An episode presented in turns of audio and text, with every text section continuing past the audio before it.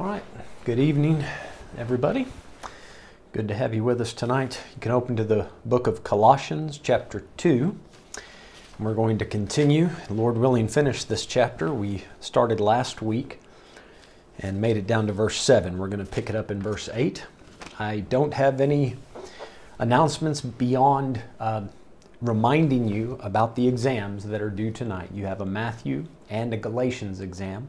And I know that several of you have already emailed that uh, exam through, so I appreciate you guys being on top of that. But you still have till the end of the night to get that in and receive full marks for it. So please be sure to do that. All right, let's begin with a word of prayer and then we'll dive right in.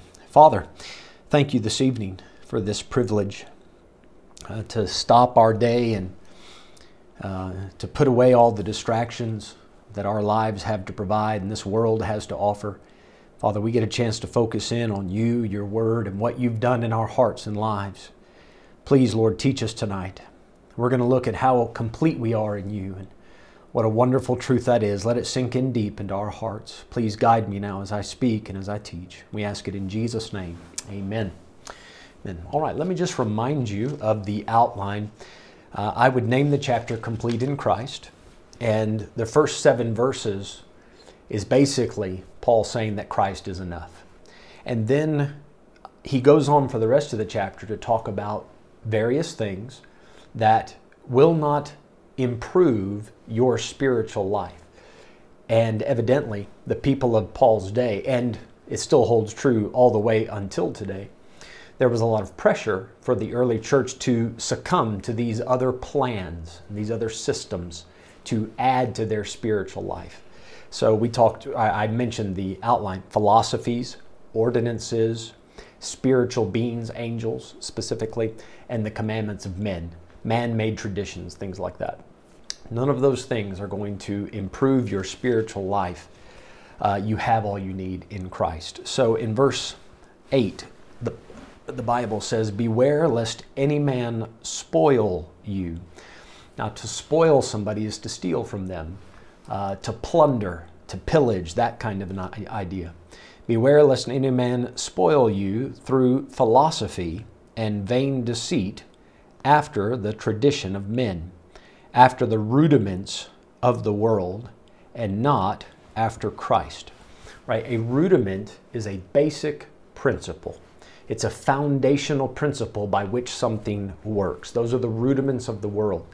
So the world has an operating system. It has basic principles by which it operates, by which society operates. We call it culture. And then there is the way Christ operates, right? We have Christ in his words.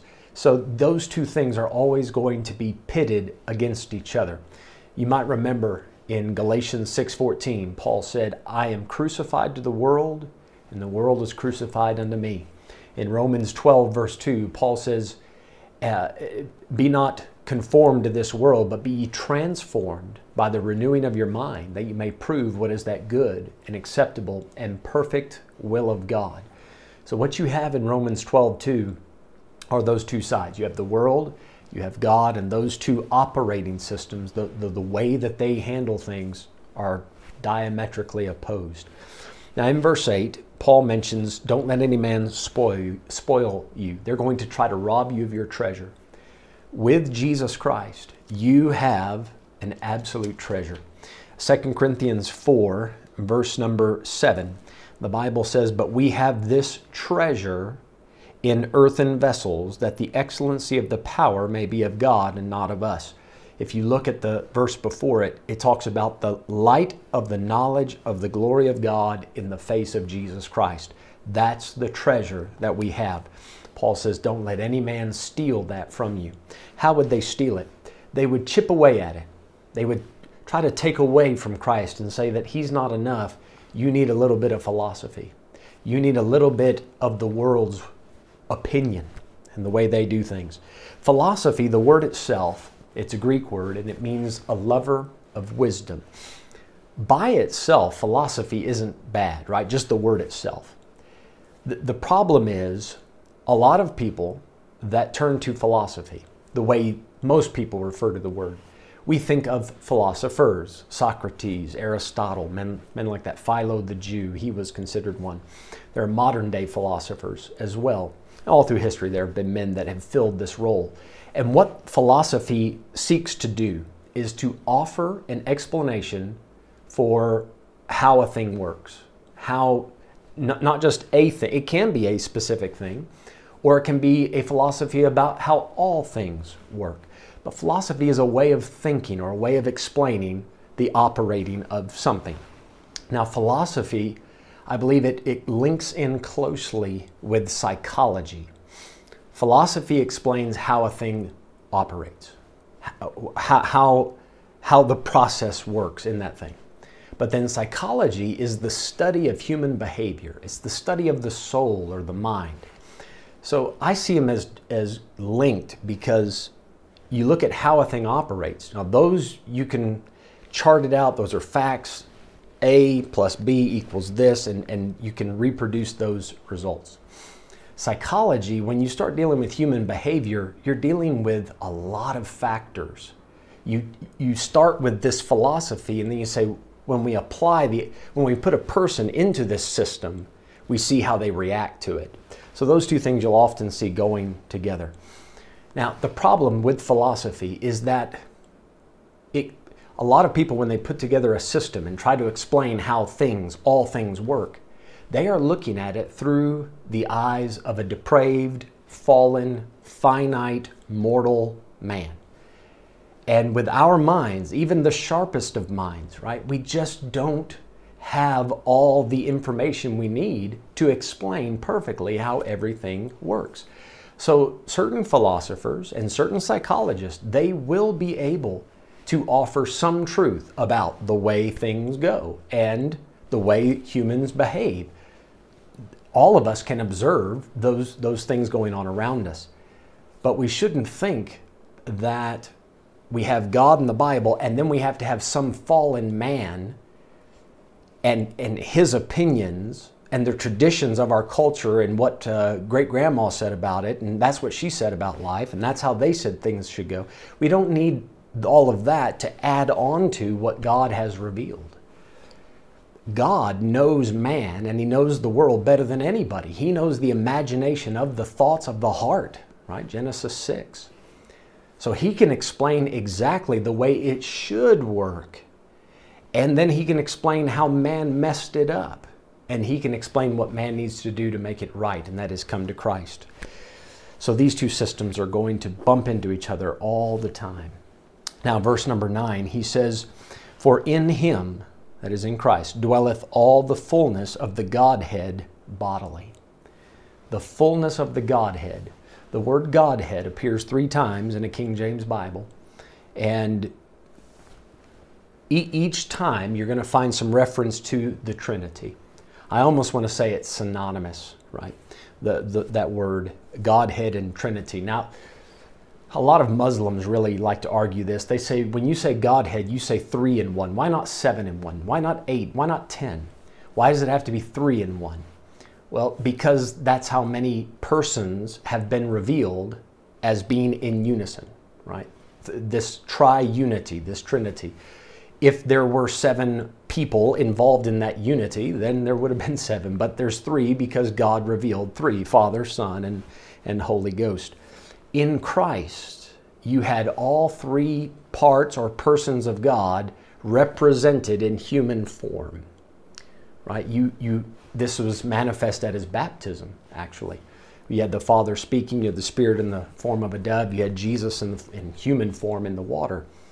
But even, even there, the, as we saw in Colossians 1, Jesus is the image of the invisible God. So the only part of the Father that could ever be seen was manifested through Jesus coming into the world. It was manifested through God taking on human form. So when you're looking at Jesus, you are looking at the only visible part of the Godhead. And in him, all the fullness of the Godhead. So everything you need is found in Christ. You're not going to add to God. He is our all in all. Verse 10 And ye are complete in him, which is the head of all principality and power. Now, principality and power, when Paul uses it, we, we saw this in chapter 1 as well. It's a reference to the spiritual realm and the spiritual beings, angels, seraphim, cherubim, and so forth, archangel. We only read about one. There might be others, but we only know of one. That's Michael. So Jesus is the head of that. As we're going to see when we get down to verse 18, some people were worshiping angels. But why would you worship the, the people lower on, on, the, on the scale? You, you, would want to direct your worship towards the Almighty, not towards these limited beings.